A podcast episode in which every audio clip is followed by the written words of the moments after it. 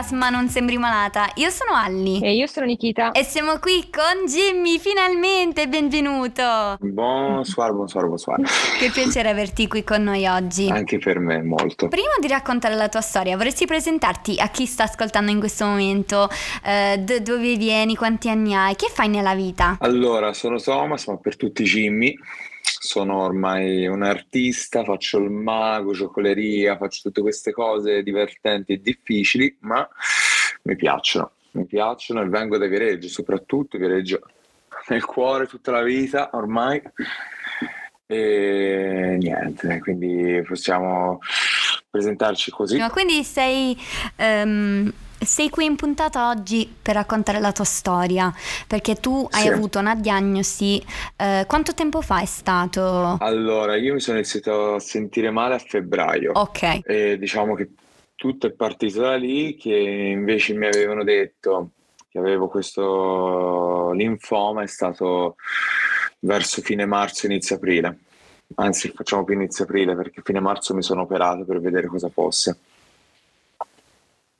E quali sono stati i tuoi sintomi che ti hanno fatto scattare questo campanello d'allarme? Insomma, Ma allora, in realtà all'inizio erano cose che potevano accadere a tutti, nel senso mi sono svegliato una notte che avevo questo- questi brividi, no? E dopo è iniziata la febbre, ma febbre proprio che iniziava tutti i giorni a essere pesante e mal di schiena, mal di schiena fortissimo. Dico, vabbè, magari boh, siamo a febbraio, ci può stare. Quando mi finisce la febbre inizio ad avere degli strascichi, no? Magari può essere tosse, mal di gola, sento queste cose qui ripetute tutti i giorni. Mal di schiena non finiva, poi iniziava la febbre, c'è qualcosa che non va, anche perché è passata più di una settimana, sempre avere questi sintomi, prendi tachipirine, prendi qualsiasi cosa, non lo fa passare, è meglio farsi controllare a questo punto. Mm, mm. E poi da lì, insomma, come, cioè, come sono iniziati, cioè, come sono iniziati i controlli? Sicuramente ti avranno fatto fare l'esame del sangue, l'emocromo, Allora, esatto. Ecco, ok. Allora, siamo partiti che sono arrivato al pronto soccorso qua al Versilia e ho detto che stavo così, stavo malissimo e mi hanno iniziato a fare tutti i controlli, un attacco, esami del sangue, hanno fatto di tutto. All'inizio si sospettava un cal- fosse un calcolo renale perché il dolore mi derivava da dietro alla schiena. Dopo qualche accertamento hanno visto questo linfoma ingrossato dove c'era la schiena e hanno deciso quindi di dovermi operare. Praticamente hanno fatto un- due tagli sulla pancia, hanno spostato tutti gli organi per prendere un pezzetto di questo linfoma e vedere cosa fosse. Da lì mi dissero che era questo linfoma non Hodgkin. Ok, quindi era il linfoma non Hodgkin, giusto? Che differenza Esatto. c'è tra il linfoma di Hodgkin e il linfoma non Hodgkin? Cioè, che poi è una- è una domanda stupida, però in realtà ce la fanno Allora, tanti. Ma allora, la differenza in realtà non è molta, nel senso, cioè il linfoma di Hodgkin è un linfoma che è più, eh, ce n'è di più. Quello che ho avuto io è stato più raro, è una forma un po' più rara di questo linfoma e è ancora più raro che l'ho avuto io perché il non Hodgkin solitamente va nelle persone di un'età avanzata. Infatti è stata una cosa molto strana che mi fosse, che mi avesse preso me, ma la cosa bella è che è più facile curare questo che quello classico di Hodgkin, diciamo. Eh, ecco. Ok. E da lì come ti sei sentito quando hai ricevuto questa diagnosi? Thomas o Jimmy? Di- Come, come ti posso Jimmy. chiamare? Jimmy, Jimmy, come ti sei sentito? Onestamente mh, non mi ha sorpreso, un po' me l'aspettavo che fosse un tumore o qualcosa di grave perché c'era qualcosa, cioè il mio corpo me lo diceva che c'era qualcosa che non andava. Quando nella stanza mi dissero che avevo questo linfoma, che era un tumore, io dissi guarda, guarda il dottore e dissi ma sicura? Sono sicura me lo dica subito, nel senso si fa quel che si deve fare, fra due mesi quant'è, arrivederci, grazie. Però mi hanno detto si può curare, e ho detto "Questo- allora facciamo una chemioterapia. Famole e vediamo che ne esce fuori. Mm. E Cioè, eh, come com'è and- Mhm. com'è andato il tutto, la chemioterapia? Come cosa hai provato? Hai avuto pensieri? Hai... Mm. Dici? Allora, io fai conto, prima di iniziare le chemioterapie ho dovuto fare anche altri esami, no? E ho dovuto fare l'esame del seme, ho dovuto fare anche mm, quello del midollo osso, che è una cosa che non auguro a nessuno. Oh, guarda, un ti capisco. grosso eh, ti prendo un pezzo di midollo osso per vedere se il tumore è andato anche nelle ossa. Fortunatamente non c'è andato, perché sennò lì la situazione è peggiore. E, mm, e dopo questi vari esami abbiamo iniziato. Io mi ricordo la prima chemioterapia, mi dissero la prima è quella che reggi meglio, la prima è quella che ho detto peggio di tutti perché l'ho fatta. Ecco. Le, eh, sì, no, le mie, allora, le chemio, le mie duravano 4-4 ore e mezzo eh, perché erano quelle più pesanti, andavo a ritmo di ogni tre settimane, perché ci sono chemie che magari le fai che durano mezz'ora, cioè durano tra 20 minuti e 4 ore. Solitamente ero il primo che entrava e l'ultimo che usciva in quella stanza, mi ricordo. E il primo giorno uscì dall'ospedale, no? stavo bene, tranquillo, ho detto, boh, eh, non fanno veramente niente queste chemie, arrivo a casa, tranquillo, mangiai, tempo boh, 20 minuti, iniziò il collasso, iniziai a chiudere gli occhi e da lì nausea tutti i giorni, vomitavo tantissimo, mi ricordo, ero nel letto, avevo un sonno di quelli cattivi, no? non è un sonno piacevole che dici oh, me la do, dormo, sono... era un sonno forzato, che chiudevi gli occhi, io stavo aggiornato proprio, aprivo gli occhi, guardavo il telefono, li richiudevo, li riaprivo così per i primi boh, due o tre giorni, non rispondevo a nessuno perché veramente ti accoppano queste cose. E mangiare non mangiavo perché non ce la facevo i primi giorni, anche perché qualsiasi cosa mangiavo la vomitavo subito, quindi ho detto faccio le minestrine, che almeno devo vomitare, vomito subito veloce. E sì, poi dopo dieci giorni della prima crema inizi un po' a riprenderti, inizi un po' a rialzarti in piedi, e, a camminare, ad andare in bagno magari regolarmente, perché, perché dato che ti distruggono proprio anche gli odori, senti tutto in modo diverso. Proprio le forze le perdi. Io sto iniziando ora a riprenderle, che è un mese e mezzo, è il 25 agosto ho fatto l'ultima crema. Sto iniziando ora a riprendere le forze perché anche tipo le dita, no? quando uso le carte, tipo tengo le carte così, le sento frizzare come se ci fosse qualcosa di strano ancora però dalla, eh, però dalla seconda, la seconda chemio mi hanno iniziato a dare delle pasticche apposta per il vomito e io ho iniziato a reggere dalla quarta chemio. Quarta chemio stavo male i primi due o tre giorni, poi stavo bene. Iniziava a essere così. Ok, quindi so, loro hanno detto solitamente sono le prime che reggi bene, poi que- quelle dopo che sono peggio, invece tu è successo il contrario da te. Esatto, perché infatti io quando ho fatto la prima crema ho detto, ok, cioè io se la prima la reggo così, le altre non... No, ma se la, prima l'ho, re... cioè, se la prima l'ho retta così che non riusciva a reggermi più, tra l'altro non ci arriva la sesta. Invece, parlando con molte persone che anche loro hanno dei tumori e quant'altro, loro mi hanno detto che le prime creme non hanno sentito niente e le ultime l'hanno un po' sentito. Ho fatto, boh, io dalla prima sono masteccato onestamente, no? non l'ho retta proprio. Ecco, ognuno è diverso poi, cioè, anche se i medici cercano di indovinare in base alle esperienze più comuni, c'è chi magari è diverso, esatto. insomma. Molto, sì, è vero, è soggettivo, tante cose sono soggettive. E, e tu sei guarito ufficialmente il? Allora, il 3 ottobre ho ritirato il refer, cioè il 3 ottobre sono andato a ritirare la mia PET e l'ho portata all'ospedale in cui mi hanno dato la conferma che non c'è più questo, questa malattia. E come ti, e come sei, ti sentito? sei sentito? ecco, allora, se vi dico questa cosa sembra strana. Mm, cioè, proprio la mia, vi dico più la mia mente come reagita. Ad esempio, ora mi sta ricrescendo la barba, no? Allora si vede. E io l'ultima crema l'ho fatta il 25 agosto, però io fino al 3 ottobre la barba non mi... E io magari ero già guarito da un mese, mettiamola così, no? Però la barba non mi cresceva niente.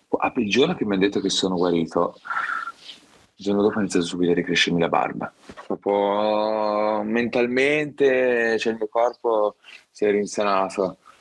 Aspetta, allora aspetta, prendo un attimo la mascotte di quest'estate che si chiama Miracolo. Allora, arrivo subito. Eh? No, aspetta, eh, Miracolo? Sì, eh. Vieni, vieni all'intervista anche te. Vai.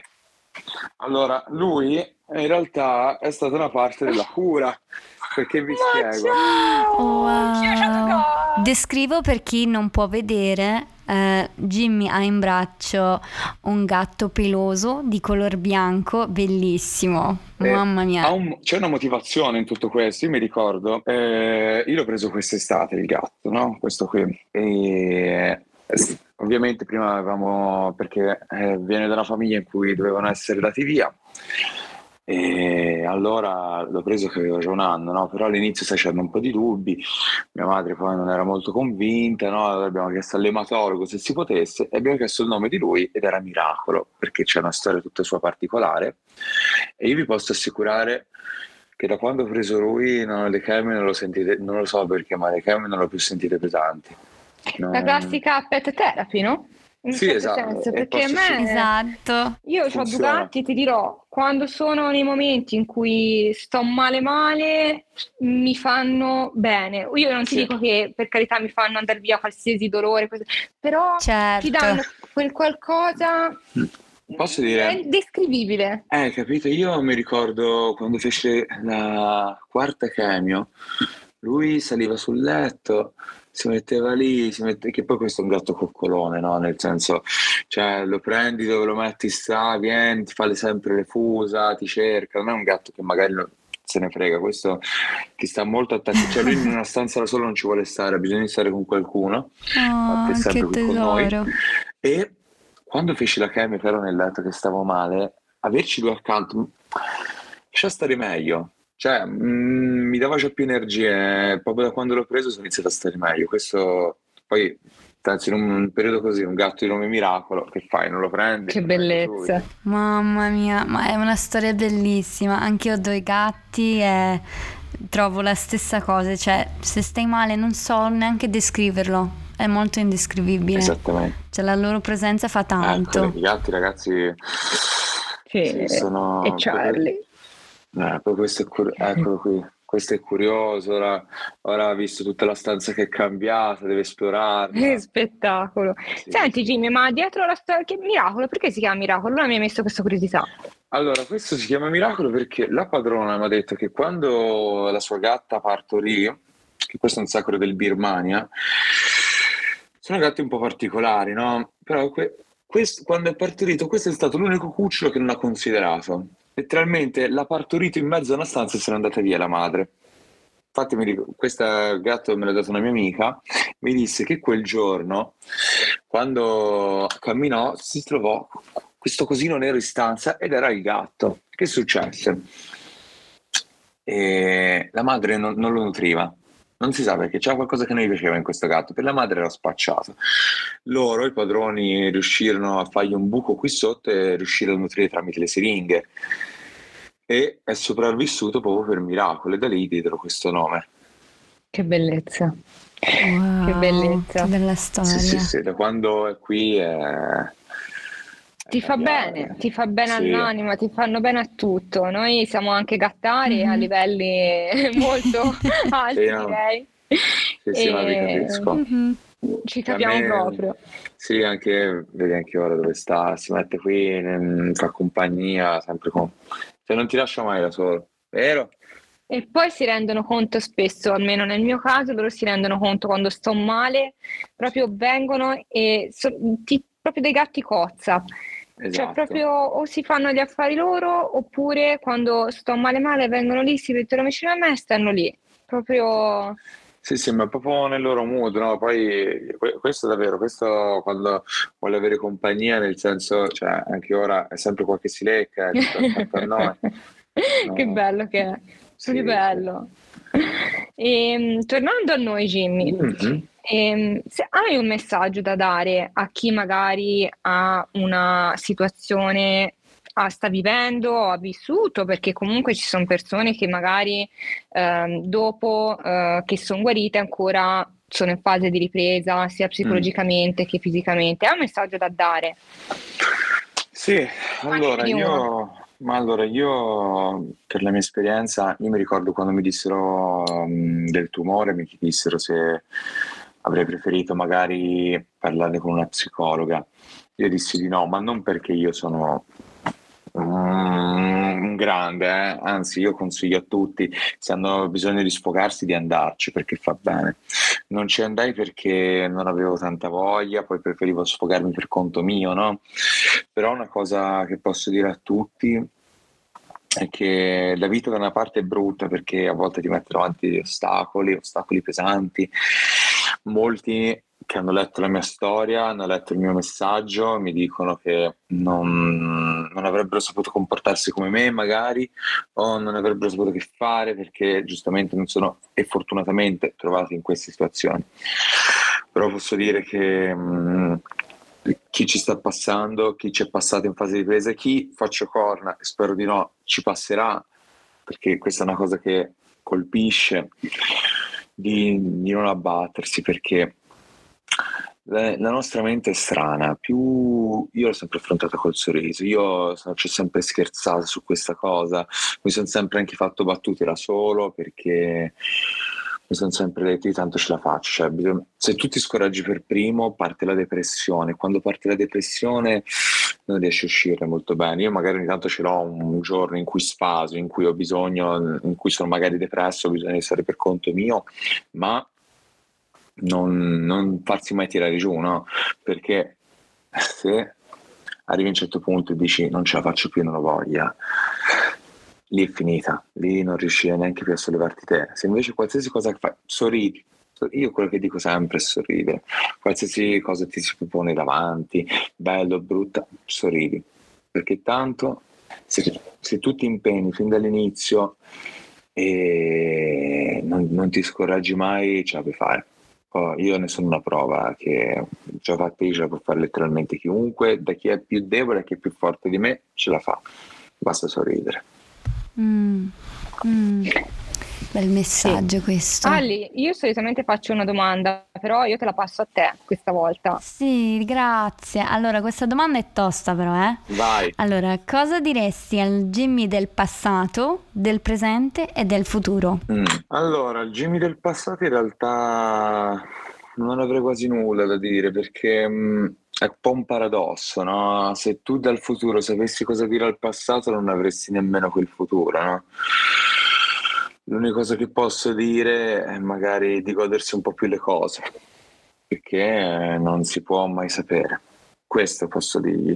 Se, mm-hmm. se vuol fare una mm-hmm. cosa, deve farla, di godersi di più. Forse è quello del presente, dovrei dire se ti va una cosa falla, nel senso mm, domani mm. voglio di andare, io ad esempio ora lo vorrei fare, di prenderti e andarti a lanciare col paracadute, fallo perché? Perché non, mm. non si può mai sapere. Un po' come disse, eh, che riposa in pace, povera Nadia Toffa, se vuoi bene a qualcuno diglielo, un po' un messaggio simile, no? Se hai bisogno di fare qualcosa fallo subito, perché non si può mai sapere cosa può succedere un domani. Potresti non esserci più. Quello del futuro posso dire di sperare di continuare ad avercela fatta senza aver mai mollato. Questo posso dire. Bello, bello, molto bello. Bello, molto bello. Ti hanno mai detto ma non sembri malato? Um, solo una volta mi è capitato che se, cioè, um, io sono cambiato tantissimo da quando ho fatto le camere, cioè io prima avevo capelli lunghi, barba più folta, ero più magro e mi capitò di essere senza capelli, senza barba, era più grasso. Un mio amico mi guarda e mi fa: Ma che hai fatto?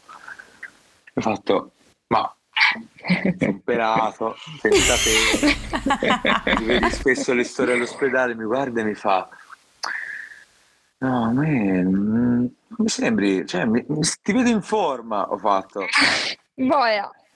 Ma se lo dici te, ci, com- confido nelle tue parole, però ho fatto, guarda, che poi sai, molte volte mi sono ritrovato, cioè io ne ho sempre parlato tranquillamente, molte volte mi trovavo un tavolo e gli dicevo no perché sai c'ho il cancro, no? E la gente mi guardava così. Sì, come dire, io... ti fanno già il funerale guardandosi, in poche parole. E io sì. faccio, che, che, che, qual è il problema?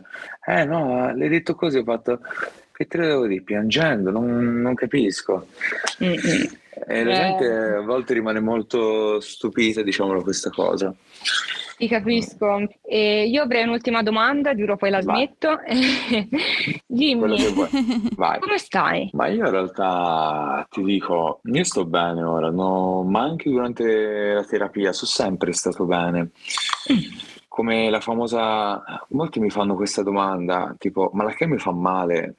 Mm, no, non è proprio un dolore, nel senso non è che è tipo boh, un cazzotto, una coltella, un dolore morale forse, però mm. fisicamente vabbè sei stanco, non hai forze, ma stai bene.